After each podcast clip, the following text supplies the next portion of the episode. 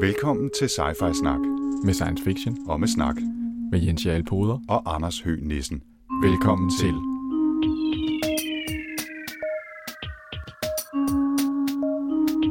You're traveling to another dimension. A dimension not only of sight and sound, but of mind. A journey into a wondrous land whose boundaries are that of imagination. Your next stop, Sci-Fi Snak.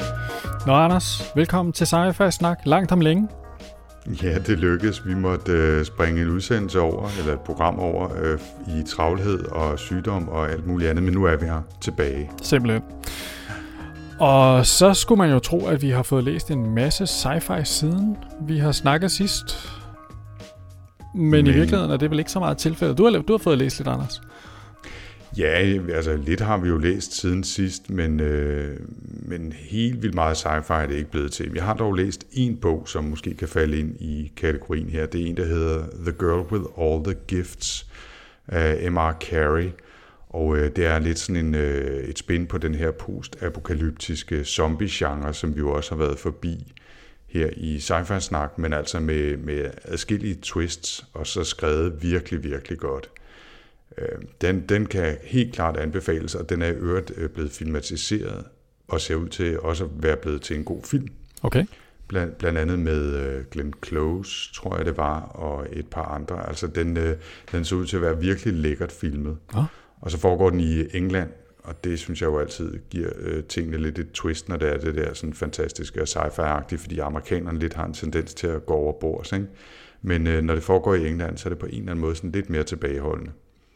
Og øh, det er bogen i hvert fald, og det ser også ud som om, at øh, filmen bliver det. Så den glæder jeg mig også til at se. Okay. Så den kan altså den kan anbefales, hvis man har lyst til at samle den op, selv midt i en tid med Walking Dead, og hvad fanden var det, den hed, den der X, med, der blev filmatiseret med Brad Pitt, øh, som vi World har læst. Hvad var den hed? Hvad siger du? World War C. World War C, ja, præcis, ja. Så der var et lille bud, ellers så er det mest blevet til øh, sådan almindelig fiktionslitteratur og en masse fagbøger og sådan noget. Og du har slet ikke været på sci-fi? Ikke rigtigt. Jeg har simpelthen øh, haft holdt en lille pause. Jeg har faktisk, jo, jeg vil sige, jeg har læst øh, noget... Det er fordi, jeg er faldet i comics igen. Øh, og jeg har hygget mig med at læse øh, hele Sandman, nej ikke hele Sandman, men en masse Sandman igennem Neil Gaiman, som jo også er lidt af en yndlingsforfatter her, selvom han jo ikke rigtig skriver sci-fi. Øh, men der er også en ret fantastisk science fiction øh, tegneserie, øh, der hedder Saga, og den har jeg været i gang med. Det er altså, det er altså, øh, det er deroppe af, vil jeg sige. Det er lidt på linje med at få læst øh, Bilal, øh, hvad hedder den, øh, Inkal-historierne. Mm-hmm. Mm. Øh, Bilal, frøvl. Øh, Jodorowsky og øh, Möbius' øh, Inkal-historier. Mm. Det var altså, det var altså ret fedt. Så, øh, så jeg har lavet øh, bøgerne øh, ligge lidt, og så har jeg fået bladret mig igennem en masse tegneserier. Jeg må sige, at det er jo også fantastisk at læse tegneserier på, på, øh, på e-bog eller e-comics. Det er bare meget, meget dyrere, fordi man når lige at læse en times tid, og så skal man købe et nyt bind til 150 kroner. Så De har styr på deres forretningsmodel. ja, det er altså en øh, lidt bedre forretning, tror jeg. det er mafia-metoder. Ja, også fordi, at det er bedre nu, hvor man skal online på Am- Amazon. Men i gamle dage, der, den app, jeg bruger, hedder Comixology, der kunne man Mm. simpelthen købe tegneserierne som sådan et in-app køb. Så når man blev færdig med en Sandman, så sagde den, vil du købe den næste for 20 kroner? Ja, sgu da. Og så kørte det bare, og så gik en hel dag. Det var helt sindssygt. En, en hel dag og 500 kroner. Ja, simpelthen. Men øh, Jens, det her, det er jo Sci-Fi Snak episode 33, hvis jeg ikke tager meget fejl. Yes. Og øh, hvad er det, du valgte, som vi har læst til den her gang? Jamen altså, jeg gik jo øh, sådan lidt klassisk. Vi skulle øh, læse noget Robert Heinlein fra starten af 1960'erne. Fra 61 læste vi Stranger in a Strange Land. En, øh, et sjovt epos om øh, et menneske, som er blevet efterladt på Mars og kommer tilbage til jorden, og som derfor er helt anderledes end alle de andre. Ikke mindst fordi han har fået en lidt speciel, øh, hvad kan man kalde det, opvækst blandt Marsboere, som har lært ham et par tricks. Øh, og, og det er simpelthen historien om Valentine Michael Smith og hans øh, liv på planeten Jorden. Øh, vi, vi får udfoldet i Heinleins jo mærkelig blanding af science fiction og religion og flower power historie. Mm-hmm. Ja, det, det er en ret øh, speciel historie. Altså, det begynder forholdsvis øh, straight med, som du siger, historien om Valentine Michael Smith, øh, det her menneske, der er vokset op på Mars, og så bliver hentet tilbage til jorden af en efterfølgende ekspedition, og, øh, og, og jo øh, slet ikke kender til menneskelig kultur, og faktisk aldrig har set en kvinde før, så er meget mystificeret første gang, han ser sådan en.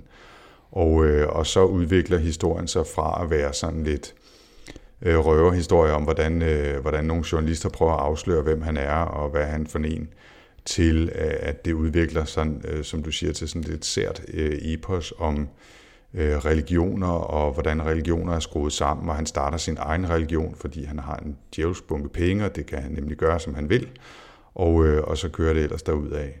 Øh, interessant nok, øh, hvis man ellers skal tro øh, Wikipedia, som jo aldrig lyver, så øh, kommer noget af ideen til Stranger in a Strange Lands faktisk fra øh, junglebogen, og ideen om Mowgli, der bliver øh, der vokser op blandt, blandt ulve og vilde dyr. Altså, hvor ideen her, at, øh, at menneskebarnet Michael Smith er vokset op blandt marsboer, og nu i virkeligheden er lige så meget øh, på, øh, på herrens mark, skulle jeg til at sige, da han rammer jorden og, øh, og skal have sin anden opvækst, kan man kalde det, blandt mennesker.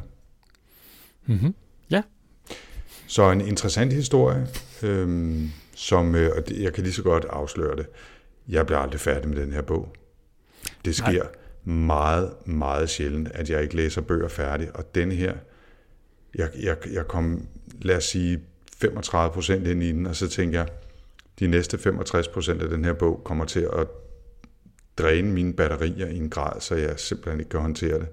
Og så, øh, så tænkte jeg, ah, så fik vi udskudt optagelsen af den her, så tænkte jeg, ah, jeg, jeg må tilbage til den, og så læste jeg 10 sider, og jeg faldt simpelthen i søvn. Og så tænkte jeg, det går ikke det her. Men, men det har ikke været din oplevelse. Nej, for jeg, var, jeg, var, jeg synes faktisk, det var en ret fantastisk bog. Jeg var meget, meget glad for den her bog. Nu, øh, nu starter mm. vi lidt med, med at, at, at ligesom sætte scenen om, hvordan vi oplevede den. For jeg var meget fascineret af den her fortælling om, om Valentine Michael Smith øh, som person og hans relation til de her specielle mennesker, som er omkring ham. Øh, især har vi jo, jeg ved så ikke om det her det er budet på øh, Stranger in a Strange Lands Baloo, øh, Jubal Horshaw, mm. øh, sådan en forfattertype, der bor øh, totalt dekadent. Øh, og han bliver ligesom, han bliver ligesom øh, Valentine Michael Smiths redningsmand i alt det her. Øh, altså man kan sige, det der sker er jo, at, at regeringen har jo taget øh, Valentine Michael Smith til sig. De har ligesom øh, buret ham inde på et hospital, øh, og øh, han er øh, afsondret fra resten af menneskeheden, fordi der er en masse storpolitik i, hvorvidt at øh, denne her Marsmands rettigheder til alle mulige patenter og Øh, også muligvis ejer han hele Mars, og der er alt muligt jura i det, og det gør det meget, øh, hvad kan man kalde det, øh, specifikt i situation. Så derfor har man simpelthen bare besluttet sig for at øh, bare lukke ham væk. Indtil han skriver under på nogle papirer øh, om, at øh, han afgiver alle rettigheder. Øh, men det bliver det her plot, øh, man har på det her tidspunkt, har man sådan en verdensregering, øh, hvor at øh, der er sådan en Federation of Free States, som ligesom er sådan en overnational regering. Øh, og øh, hvad hedder det? Øh, generalsekretæren for det prøver simpelthen at afpresse Michael øh, Valentine Michael Smith til at afgive alle rettigheder til, og, og han fatter overhovedet ikke meter. Det sjove er, at man, man, øh, man øh, eller det som jeg synes er sjovt i den her bog, det er jo, at man oplever ofte øh, alle de her ting, som er helt almindelige øh, for os mennesker, Øh, dem oplever man så inden fra point of view fra Valentine Michael Smith, og hans syn på tingene er jo et ganske andet. Øh, han, han forstår simpelthen slet ikke, øh, når folk griner, øh, så tror han, at de bliver kede af det, og han kan slet ikke afkode noget som helst. Samtidig har han specielle øh, måder at være på selv, som folk har ret svært ved at relatere sig i. Han, øh, han går sådan ofte i sådan noget koma-tilstande, så folk tror, han principielt set er død. Men, øh, men det er bare sådan en ting, han kan. Han kan gå ned i sådan en dyb trance, og så ligger han lidt og tænker over tingene, eller grokker tingene, som man jo siger i den her bog 3000 gange. Det her øh, begreb om at grokke noget, som er sådan et, jeg ved ikke rigtigt, sådan lidt flower power øh, hippie begreb om, at man ligesom forstår noget. Øh, det er altså, hvad hedder det, det er altså, hvad hedder han, øh, Robert Heinlein, der opfinder det i den her bog.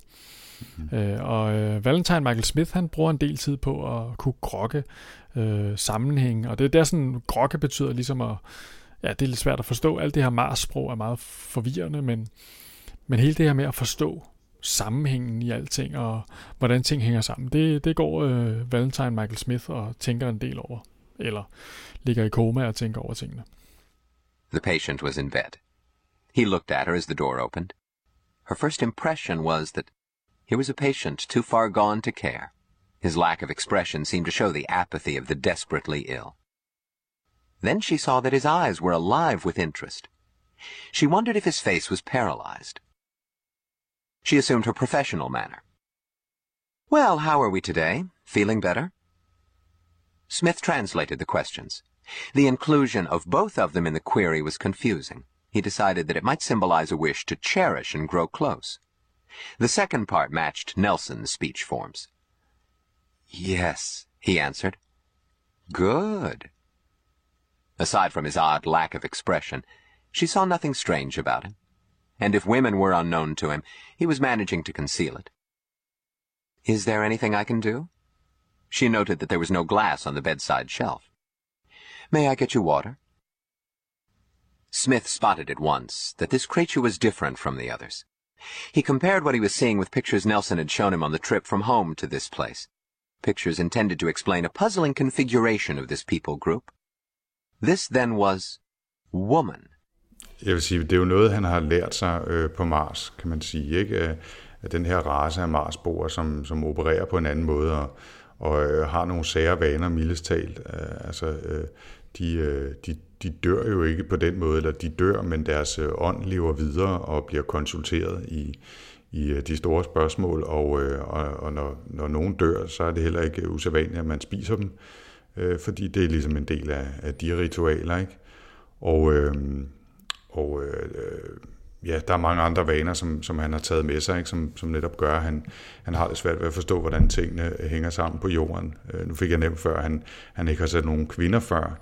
Øh, til gengæld så første gang, han ser en, som altså er en sygeplejerske, der hedder Gillian Boardman, som dukker op på, på hospitalet for at passe på ham, øh, og som kommer til at spille en rolle senere. Da han ser hende, så, så øh, kommer hun øh, nærmest ved et tilfælde ved at drikke det samme glas vand, som hun har tilbudt ham, øh, og øh, og det betyder så, at hun bliver hans vandbror, øh, som er sådan en slags blod, blodsbrødre bare på marsiansk.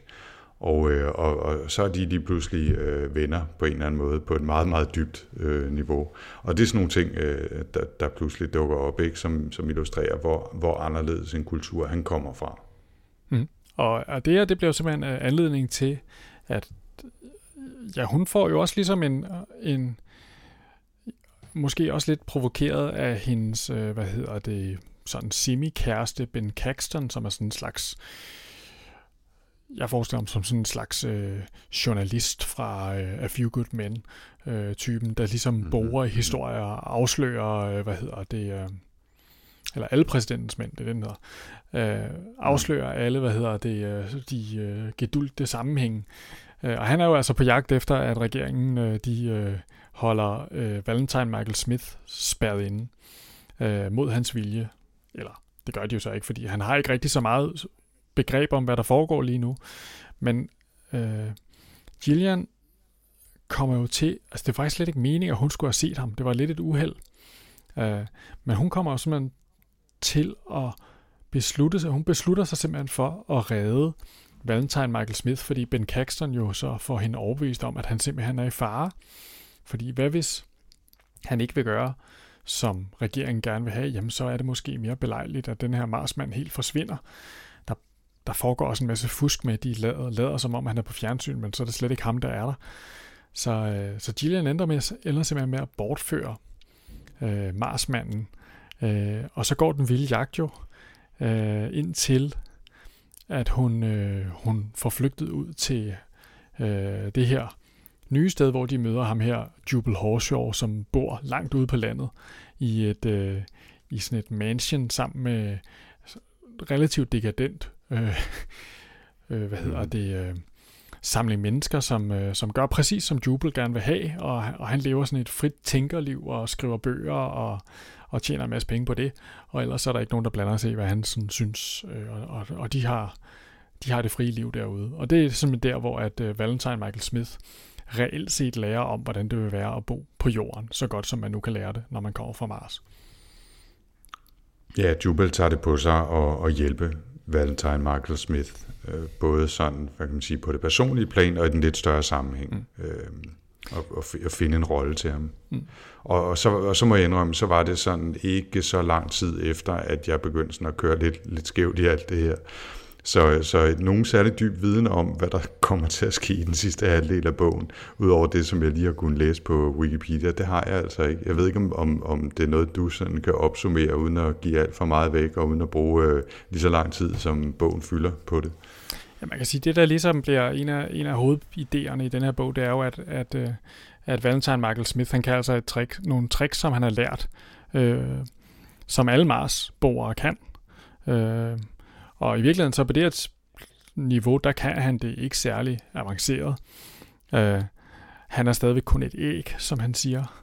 Øh, han, øh, han er afhængig af The Old Ones, eller til at, til at, at, at stadigvæk guide sig. Men han kan altså alligevel nogle ting. For eksempel kan han få ting til at forsvinde.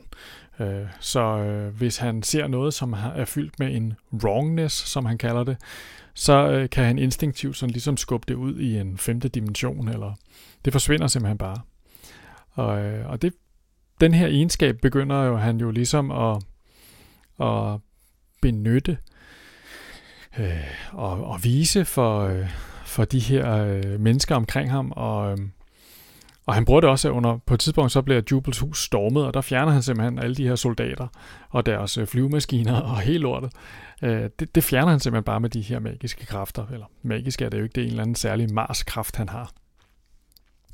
Og ja, altså det bliver ligesom sådan, altså han, han kan også, han kan nogle ufattelige ting med sin krop. Han kan læse sindssygt hurtigt, han kan øh, gå helt ned øh, i sådan en komatilstand og nærmest stoppe tiden, så at han kan få mere ud af tiden. Øh, og det her, de her særlige egenskaber, dem, hvad hedder det, øh, ja, dem bruger han, dem, dem bruger han egentlig ikke til så meget i starten, men efterhånden, som han bliver klogere og klogere på mennesker, så går det op for ham, at der er også noget i mennesker, som er spændende. Altså, i starten så er der en masse dilemmaer om, hvorvidt at Valentine Michael Smith i virkeligheden bare sådan er sådan en slags øh, spion for de her Marsboere. Men, og her kommer øh, Flower Power-delen af bogen, øh, Valentine Michael Smith oplever kærligheden. Han får et epiphany øh, i mødet med Gillian og Anne og Miriam og Dorcas, de piger, der er omkring ham her i Jubels øh, hus. Og øh, hvad hedder det? Øh, igennem den her kærlighed, der begynder han at se, at menneskeheden er i virkeligheden er noget andet end, end de her marsborer. Øhm, og han får en lyst til at redde menneskene, fordi han står og kigger ud. Når han kigger på menneskeheden, så kan han slet ikke forstå, hvorfor er det, at folk er så ulykkelige, og hvorfor er der så meget ulighed og sådan noget. Det, det, det her, den går sådan lidt hippieagtigt. Men øh, det korte og lange er, at Valentine Michael Smith, han beslutter sig for at lave en verdensreligion, eller en religion, som, øh, som skal forbedre menneskeheden. Øh, og bringe dem også til et stadie, hvor at, øh, at de her Marsboer ikke mere vil se menneskeheden som en trussel, fordi i virkeligheden lidt det, der er den store risiko i det hele, det er, at man allerede fra start, så får man at vide, at øh, det der køjberbælte der af, af meteorer og sådan noget, at det var engang en planet, og der var der også nogle, nogle levende væsener. Og efter de havde tænkt over det i en 2000 års tid, de der Marsboer, så besluttede sig for at tage action og, og bare smadre de der planeter. Mm-hmm. Øhm, så ja, og derfra bliver det sådan en lidt en, en lidt hippieagtig historie med lidt fri kærlighed og, og noget religion. Han har nogle meget, synes jeg, sjove betragtninger om religioner.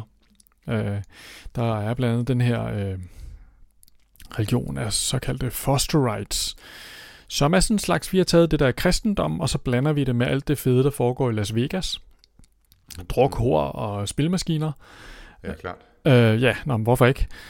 Og, og, det, og det er altså ligesom, det er, det er altså den dominerende religion. I starten, der, øh, der hvad hedder det, øh, der, der bliver det bare fortalt, at der er nogle af de her foster rights, der gerne vil, øh, vil have fat i Valentine Michael Smith. Og det er ret interessant, fordi øh, umiddelbart så tænkte jeg, ja, det er garanteret sådan nogle enorme, øh, øh, hvad hedder det, Opus Dei-agtige, øh, øh hvad hedder det, virkelig alvorlige, øh, øh, pis dig selv med en, øh, med, hvad hedder det, med, med tisler-agtige religiøse.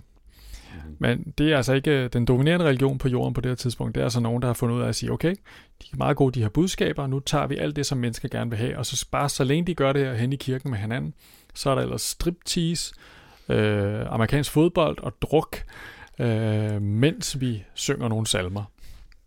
Og det synes jeg egentlig, det øh,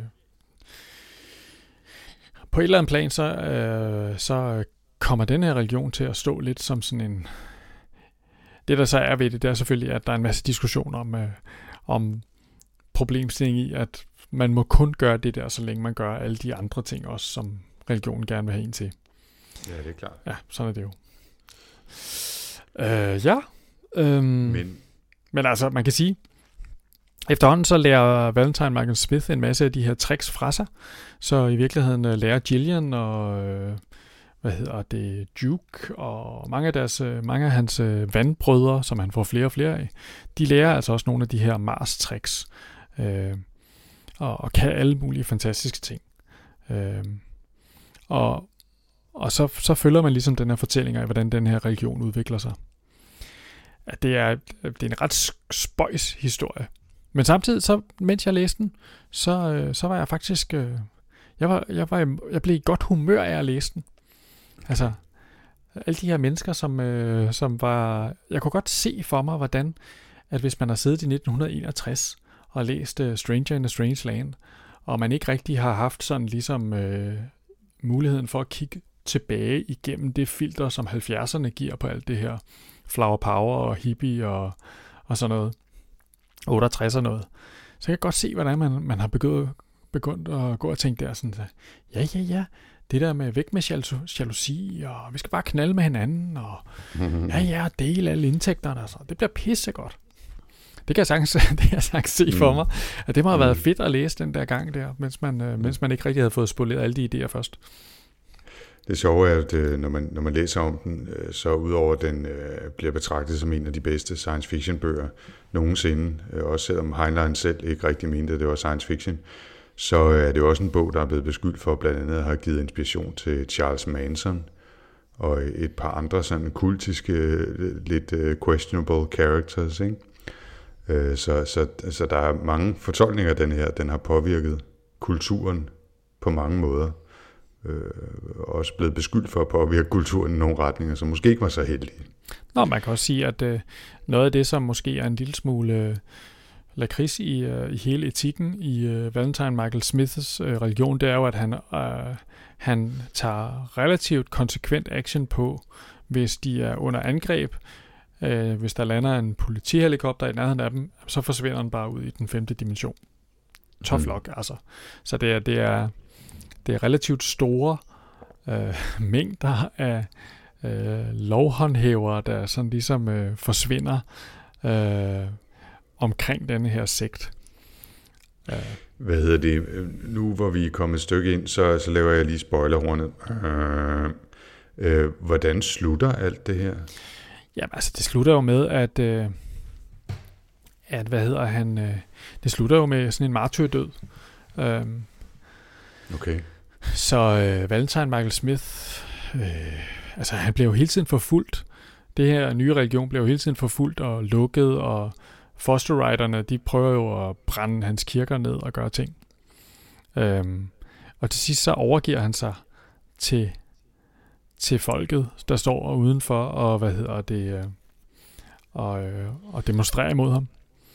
Og, øh, og så river de ham jo simpelthen, øh, altså de slår ham simpelthen ihjel og kaster sten på ham og brænder ham af og gør alle mulige vemmelige ting. Mens okay. han smiler og er glad hele tiden. Så det er sådan meget øh, overmenneskelig egenskab, han jo selvfølgelig har i det her med, at han bare kan fuldstændig ignorere sin egen krop, og han kan faktisk også forlade sin krop og, øh, og bare efterlade den og lade sit sind vandre videre. Så, så det er, og det står lidt hen i det uviste til sidst, om han i virkeligheden stadigvæk er i blandt, eller om der er vist, der, der er også en underlig sidehistorie med sådan noget, nogle ærkeengle, der, hvad hedder det, det mm-hmm. som kommer ind. Ja, det er meget mærkeligt. Øh, ja, så ja, noget ja. den stil. jeg kan ikke helt redegøre for det, det er, men altså, øh, der er, problem, der er det problem, at øh, på et tidspunkt, der, hvad hedder, der, der, da Valentine Michael Smith for første gang er med her til sådan en, øh, en kirkemesse med de her foster rights, der skal han så ind til sådan en, en uh, solo session med uh, Foster Right Kirkens uh, overhoved Digby. Og der, uh, der sker desværre det, at uh, Mike beslutter sig for på det her tidspunkt så at skubbe ham ud af den femte dimension. Uh, mm-hmm. Og Digby han er pissesur over det, da han kommer op. Fordi så det, der sker, det er, Foster er jo uh, den oprindelige profet for Fosterite-kirken, ham har de, øh, ham har de liggende som sådan en slags Lenin-voksfigur, som de alle sammen, øh, hvad hedder det, som de alle sammen tilbeder. Ja. Øh, men han er altså, Foster er i virkeligheden en ærkeengel nu, og Digby kommer så op og er sådan en slags assistent til ham. Ja, meget mærkeligt. Øh, mm. øh, det, det betyder ikke rigtig noget for plottet. Det er bare sådan et slags så ser man lige lidt for, så får man lige lidt af den der scene der, der er sådan lidt, øh, den ekstra sammenhæng mm. der. Og til sidst, da bogen slutter, yeah. der, øh, der siger Foster så, at nu skal han afsted. Altså, ærkeengel der Foster, han skal afsted og lave noget nyt, så nu må han forlade Digby. Øhm, og så, hvad hedder det, øh, hans nye chef, det er så, øh, det er så øh, Valentine Michael Smith, som nu er øh, blevet en ny ærkeengel. Så ja, mm-hmm. det er meget, meget mystisk. Ja, jeg, jeg læste også, øh, at øh, den bog, som i virkeligheden i mange år florerede øh, og, og blev udgivet og, og solgt, altså her var en, var en stærkt redigeret, nedredigeret version, og der gik øh, en del år, før den udkom i sin fulde længde og i den version, som, øh, som Robert Heinlein selv ønskede. Mm. Øh, jeg tror, det var omkring en tredjedel eller mere, som, som var blevet skrællet af. Okay. Og det synes han altså gjorde, gjorde bogen øh, nærmest sådan telegramagtig i sin stil. Øh, jeg, jeg tror nu stadigvæk, den har været ganske fuld længde roman, øh, selv i den nedskrabede version, men det var altså ikke godt nok til ham, så, så det er, er sikkert den slags små sidehistorier, der har været skrællet fra i den, øh, i den oprindelige udgivelse. Ja, så kan det være. Altså, jeg, for jeg synes nemlig, at jeg vil sige, at jeg er enig med dig i, at den, den taber et gevald. Altså, den, den tager virkelig et hit på tempo i midten, hvor de der... Øh, hvad der sker hos ham, det Jubal Horshaw, det trækker ud i det uendelige. Altså alle mulige mm. øh, diskussioner om, hvordan at han kan det ene, og hvordan han kan det andet, og hvor hurtigt han kan læse, og hvor godt han kan lide at kysse, og sådan noget. Altså det er sådan, der taber den noget momentum. Øhm, og der ved jeg ikke, det kunne godt være, altså, det kunne godt være, der har siddet en redaktør der og tænkt, øh, prøv det her, det skal vi lige fra. Og så da mm. han måske er blevet... Øh, berømt nok til, at han ligesom kan enforce sin Directors Cut-version. Så, øhm, så ja, har han så lavet en J.K. Rowling på det. Gas, ikke? Ja. Men, men altså, øh, jeg, jeg føler mig sådan lidt i underskud her på en eller anden måde, ikke? fordi det, det er jo en klassiker, og den bliver omtalt alle steder som en klassiker, og det er øh, sådan lidt øh, angstprovokerende for mig at opgive en bog midt i det hele, så jeg, jeg synes øh, som sagt, jeg er sådan lidt, lidt på hælene. Øh, men, mm. men jeg havde altså virkelig ikke nogen rigtig god øh, oplevelse med den her bog. Øh, det, det var som om, at den, den tog øh, alt det værste fra, fra, fra andre klassikere, altså øh, sådan en som, øh, som Asimovs, øh, oh, hvad fanden hedder det nu, Children, øh, vi læste for et par gange siden. Dammit, det er væk. Nå, men, men altså sådan noget andet 60'er, 70'er sci-fi. Det, det er som om, den tager alt det, alt det værste fra dem, altså sådan en banal, alt for detaljeret historiefortælling, blandet med sådan noget totalt udknaldet. Hey, nu har jeg fået en anden syret idé, mens jeg øh, øh, tykket på øh, et eller andet øh, udtræk af handleguanernes kønskirtler, eller, eller tog mig en lille splif, og så skrev jeg bare ud af, og havde ingen redaktør, og det er overfyldt med detaljer, og fuldstændig ligegyldige plot twist, som ikke fører nogen som helst steder hen. Øhm, og, og det er skrevet uden at være specielt interesseret, eller hvad hedder det, uden at være specielt øhm, tiltalende, og uden at være specielt øh, velformuleret, øh, var min oplevelse, ikke? Og så synes jeg simpelthen, det blev for træt, det hele.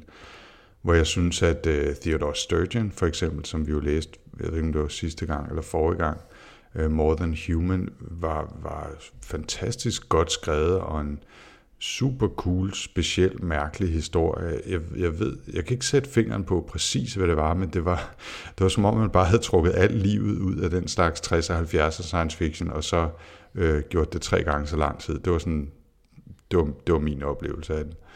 Mm. Og, øh, og det var altså grunden til, at jeg måtte give op. Men jeg, jeg er virkelig glad for at høre, at øh, du har haft en fed oplevelse, og og måske også, at, at du siger, at det, det især er i midten, den, den deeper, ikke? fordi så kan det jo være, at jeg på et eller andet tidspunkt i en ferie, når jeg har lidt mere overskud, kan, kan kaste mig ud i den igen, og så måske øh, øh skimme lidt hurtigt igennem de lidt lange tre scener hos øh, Jubel i midten, for at få øh, den sidste halvdel og, og slutningen med. Mm. men, altså, jeg tror også, at for mit vedkommende, så var det meget det her med, at jeg blev meget interesseret i den måde, som øh, Valentine Michael Smith skabte relationer til henholdsvis Gillian og Jubal Horshaw, og at det interessante er jo, at Jubal Horshaw bliver ligesom sådan en far for Valentine Michael Smith, men samtidig har de sådan et enormt, hvad kan man kalde det, øh, det er sådan dobbeltbundet, det der forhold, de har, fordi at Jubal Horshaw er sådan enormt forbeholden over for alt det her halløj, der kommer til at ske om ham. Øh, mm. Og øh, ja, altså jeg, jeg tror, at øh, jeg, jeg kan sagtens se, jeg kan sagtens se pointen og sådan noget. Jeg, jeg var bare optaget af den måde, de her mennesker interagerede med hinanden, den måde, de ligesom øh, følelsesmæssigt relateret til hinanden. Jeg synes, det var den del af det, kunne jeg enormt godt lide. Mm. Øh, og, det, og det holdt mig investeret i historien.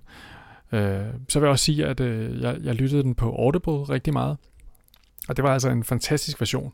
Øh, okay. I Audible-versionen, der har Jubal Horshaw, han snakker ligesom, hvad hedder det, øh, øh, hvad hedder han, øh, præsidenten i øh, House of Cards, øh, Francis. No, Underwood. Frank yeah. Underwood. Øh, mm. Sådan denne her sydstats øh, drawl. Mm. Det, mm. det, var, det kører rigtig godt for ham. My dear, I used to think I was serving humanity, and I pleasured in the thought. Then I discovered that humanity does not want to be served. On the contrary, it resents any attempt to serve it. So now I do what pleases Jubal Harshaw. Og bogens måde at, at fortælle Valentine Michael Smith-stemmen er også bare enormt... Øh, yeah. Så, så det, det hjalp oh. måske meget til at, at ja. levendegøre bogen, det ved jeg ikke. Det kan jo, sådan kan det jo være nogle gange. Klart. Uh, øh, P.S. Uh, det var jo det Arthur C. Clarke, uh, Childhood's End, som jeg ikke kunne huske titlen på før. så... ikke, så, selvfølgelig ikke Isaac Asimov. Ja, jeg tænker også, hvad fanden er det for noget, vi har læst med Children af Asimov? ja, ja, ja. Nej, det var, jeg, jeg, jeg mixede lige min, uh, min klassiker der. Jeg har åbenbart fået en anden fortrængning. Mm. Heinlein har givet mig en, uh, en sort klap, åbenbart. Ja, synes sammenligningen mellem Childhood's End og denne her er egentlig meget god, ikke? Altså, fordi det er den her type jeg synes, det er den her type science fiction, som er sådan lidt naiv i det, ikke? Altså, øh, samtidig med, at den står og bokser med nogle større temaer og prøver at gøre sig klog på ting med religion. Øh, den har måske også en vinkel hen til, øh, altså vi læste også Vonnegut. Øh, mm, Science of Titan. Ja, altså det, det, der var noget af det samme der, ikke? hvor at, altså, jeg er fuldstændig enig i, at Theodore Sturgeon-bogen, den var bare, altså, den, den føltes bare meget mere moderne. Øh, Ja, helt sikkert. Og jeg synes, uh, Childhood's End var, var meget mere tight, og, uh, og Sirens of Titan meget bedre satire, og Theodore Sturgeons meget bedre uh, skrevet, altså uh, sprogligt. Og det her, uh, ja, som sagt, føltes lidt som, som resterne af de tre bøger måske, ikke? Mm. skrevet mm. sammen. Så, så ikke, ikke lige min kop te. Ikke lige Anders' øh, kop te. Skal vi, skal vi snakke lidt om lidt, øh, altså, der er, jo, øh, der er jo lidt sådan ting og sager at fortælle om den, synes jeg, sådan øh, te, øh, teknologimæssigt. Ja. Altså bare sådan ligesom for, at, for bare lige at få, få rundet op, øh, det plejer vi jo lige at kigge på, ikke? Altså, den er jo heostratisk berømt for at have opfundet vandsengen, den her bog. Øh, Michael, Valentine Michael Smith ligger jo i sådan en vandseng i starten her. Øh, og det, det er meget vigtigt, når man når ens muskler ikke rigtig er udvokset nu, fordi man har boet i, på Mars i alt for lidt tyngde. Øh, og ellers så, hvad hedder det, synes jeg, der er, der er, der er nogle gode indslag med nogle øh, robottaxaer, som jeg er utrolig glad for, og også de her automatiske madmaskiner, de har. Der er en øh, meget, meget fin scene, synes jeg, med Gillian og Ben Caxton, hvor de drøfter om, hvem der skal lave aftensmad. Og det består i virkeligheden af at trykke på en knap, der så fuldstændig automatisk øh, tilbereder hele øh, måltid til dem. Mm. Og det er jo et øh, ægte bøffer, og ikke sådan nogle... Øh, så, så der er også en idé om, at man kan gro bøffer her ud af sådan noget mærkeligt. Altså, men det her, det er altså rigtige bøffer, mm. de får her. Og de, de flyver rundt i, øh, i taxaer, ikke? Jo, og, jo øh, selvfølgelig. Og, og de har også nogle, øh, altså hans, vi er hjemme hos Ben Caxton, for eksempel ham der journalisten, er det ikke Ben Caxton, han hedder? Øhm, og hans lejlighed øh, kan jo ligesom omkonfigureres på forskellige måder. Han har ægte græs som tæppe, Ja, det er meget og øh, alle, mulige, alle mulige mærkelige øh, indretningsting, ikke? Øh, som er øh, spøjse. Og ja, så har man selvfølgelig også teknologien, der gør, at man kan flyve til Mars. Ja, det, Og, Det er jo godt. Og, og så nogle små ting der. Og øh, ellers så, hvad hedder det, kan man sige, at øh, de, de skyper en del, eller bruger sådan noget 3D television til at snakke med hinanden i, i sådan noget videotelefoni. Det, det er også en, det, det fylder en del i den her bog. Det, det er sjovt, som øh, videotelefoni bare fylder ret meget i science fiction op cirka til, med, til og med øh, den tid, hvor videotelefoni rent faktisk bliver muligt teknologisk. og så opdager man, at det bare ikke er særlig fedt. Præcis. Øh, ellers så, så meget af det handler om de her forskellige kropstriks, som, øh, som Valentine Michael Smith kan. Det er jo sådan lidt mere sådan, han er jo sådan en slags super zen-master, der bare kan fuldstændig styre sin krop og ændre sit udseende og beslutte sig for, hvor hurtigt hans hår skal gro og, og øh, levitere ting. Og ja, det er vel mere sådan lidt, mag- det er vel mere sådan lidt magisk på en eller anden måde. Det er næsten ligesom, det er næsten fantasy jo. Øhm, Mm. men ellers så den sidste ting, jeg tænkte øh, var meget cool. Jeg, altså, nu øh, læste vi på et tidspunkt June, der har de de her mentater, som er sådan nogle mennesker, som øh, man fylder en hel masse data ind i, og så kan de øh, komputere alt muligt. Og her i, øh, her i den her bog, der har de nogle lidt, øh, der minder lidt om, men ikke helt alligevel. Øh, der er sådan nogle folk, som er sådan nogle fair witnesses. Dem var jeg lidt Nå, fascineret af. ja, ja. ja, de er meget gode. Ja, de er ret interessante. Der, der er simpelthen i det her samfund, er der sådan en, øh, en kaste, eller ikke en kaste, det er jo ikke, men det er sådan en profession, sådan en slags advokatagtig, men de er vidner. Så øh, når de tager deres hvide kåbe på og går i sådan en særlig modus, så kan de huske alt.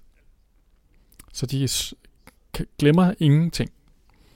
Øhm, og de kan genkalde sig alt, hvad der kan sk- er sket, men de er ikke i stand til at sige, at noget er anderledes, end det har været. Mm.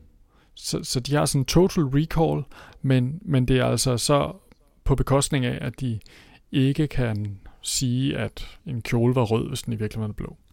Og, de, og de kan heller ikke fælde nogen værdidommer over det. De Nej. kan ikke sige, at de har ikke nogen mening om det, de har oplevet. Nej, nej. De er, de er sådan en slags ekstremvidner med fotografisk hukommelse. Ja, det synes jeg var meget sejt. Og det fede er så, at Jubel, som jo er totalt dekadent, han har sådan en ansat som sin sekretær, så hun kan tage diktat, når han sidder og dikterer sine fede bøger.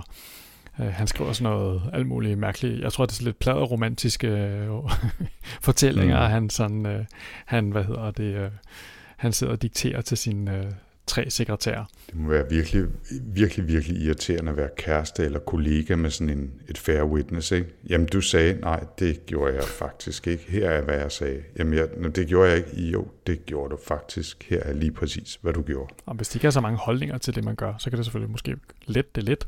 Og du mener, de er let manipulerbare. Mm. Mm. Yes, men ja, det var sådan, hvad jeg lige havde på bloggen af, af ting og sager, Ja. som skilte sig ud. Øh, Altså, jeg, jeg synes jo ikke rigtigt, jeg kan tillade mig at give den her en bog en rating endnu.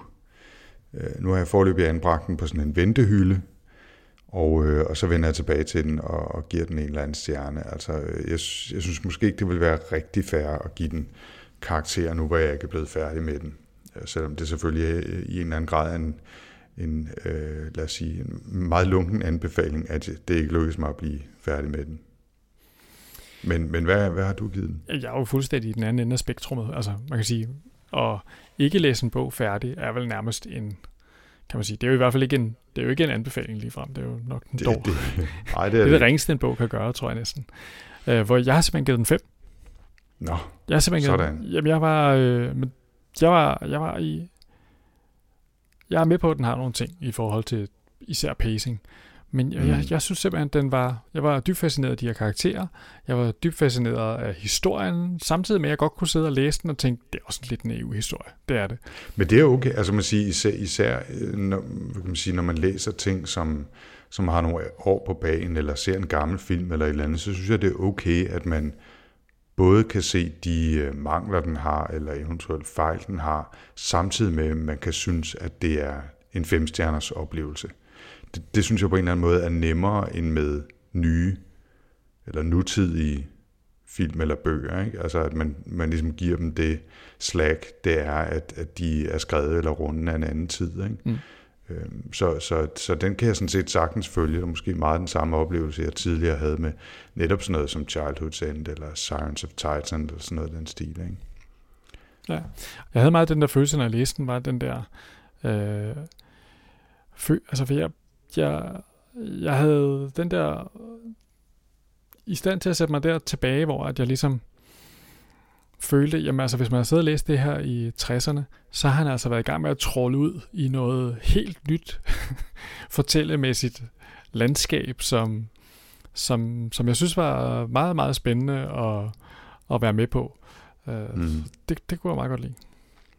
Så altså, jeg vil anbefale, at, at, man tager en tur med Valentine Michael Smith til, til uh, 60'ernes jorden og, øh, og, og genoplever uh, alle de dejlige damer og, øh, og, øh, og hvor populær man kan blive, hvis man, uh, hvis man kan lidt fancy magi. Og hvis man har penge nok. Ja, det hjælper også, når man har patenter på alt muligt. Men, mental note. Få flere patenter. Yes. Alright, jamen øh, det var Stranger in a Strange Land, Ja. ja. Robert Heinlein. Jeg er meget spændt på, øh, hvad vi får kommentarer til det her, at øh, vi simpelthen har øh, må, øh, må sende en podcast, hvor du ikke har læst øh, sådan en Jamen, det er klassiker jo- færdig, Anders. Det, det er nok mest mig, der står for skud, ikke? Men, øh, Ja, jeg husk må- det, jeg må se, om jeg Lytter, bære det er Anders, der står for skud. Jeg er spændt på, om der er nogen, der øh, stormer bi, eller om jeg kommer til at sidde helt alene på, øh, på bænken her. Men Mm. øh, det finder vi ud af. Ah, men jeg har på fornemmelsen, at du kan, du kan, hvad hedder det, øh, du kan score lidt billige point her, hvad hedder det, til sidst med et par, et par outtakes, for du har været ude og møde en spændende mand.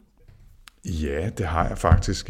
Jeg blev inviteret til et arrangement, som blev holdt inde i Dansk Industri, som øh, inviterede nogle folk fra det, der hedder Singularity University, som er sådan et øh, en slags øh, fremtidsuniversitet, som holder til i Kalifornien, hvor de kigger på øh, udviklingen på den lidt længere bane og prøver at skabe løsninger på nogle af de problemer, som plager menneskeheden og kloden her i, øh, i de her år. Øh, klimaproblemer og fattigdom og flygtninge og øh, ressourcemangel og alt muligt andet. Og øh, nogle af dem er sådan forholdsvis grounded i temmelig hardcore teknologi, og andre, det er sådan nogle lidt øh, futuristiske fantaster, som øh, tror, at når bare vi får udviklet kunstig intelligens, som er meget smartere end os selv, som udvikler nye generationer kunstig intelligens, som er endnu smartere, jamen så på et eller andet tidspunkt, så vil de her kunstige intelligenser omkalfatre verden og løse alle vores problemer, og så øh, er den hellige grav vel forvaret.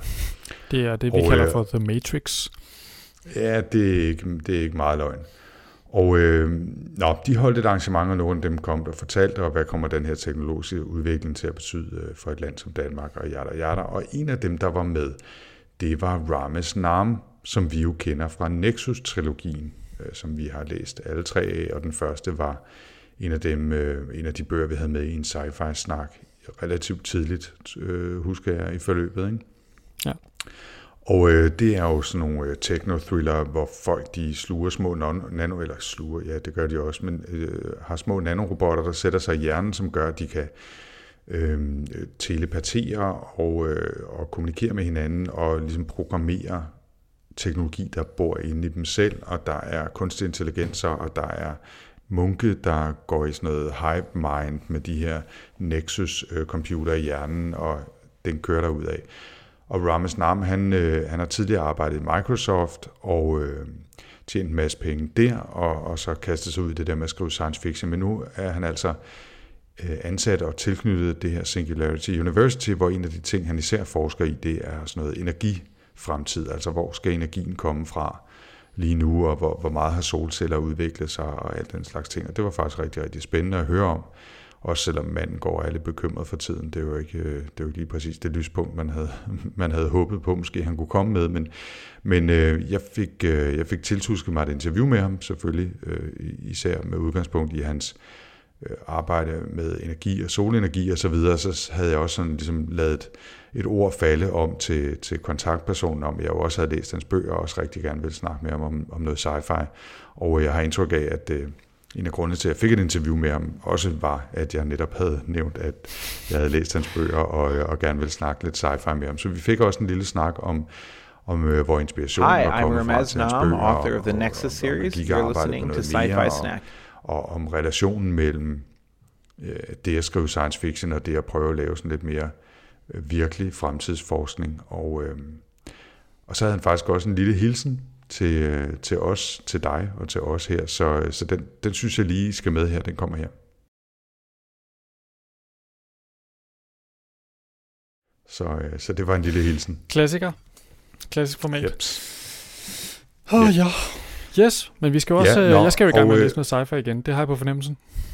Ja, og, øh, og jeg spurgte jo faktisk også øh, øh, Rames Nam, apropos det her med, at vi skal finde ud af, hvad vi skal læse til næste gang, så spurgte jeg ham, hvilke forfattere han godt kunne lide, om der var nogen, han, øh, han ville anbefale.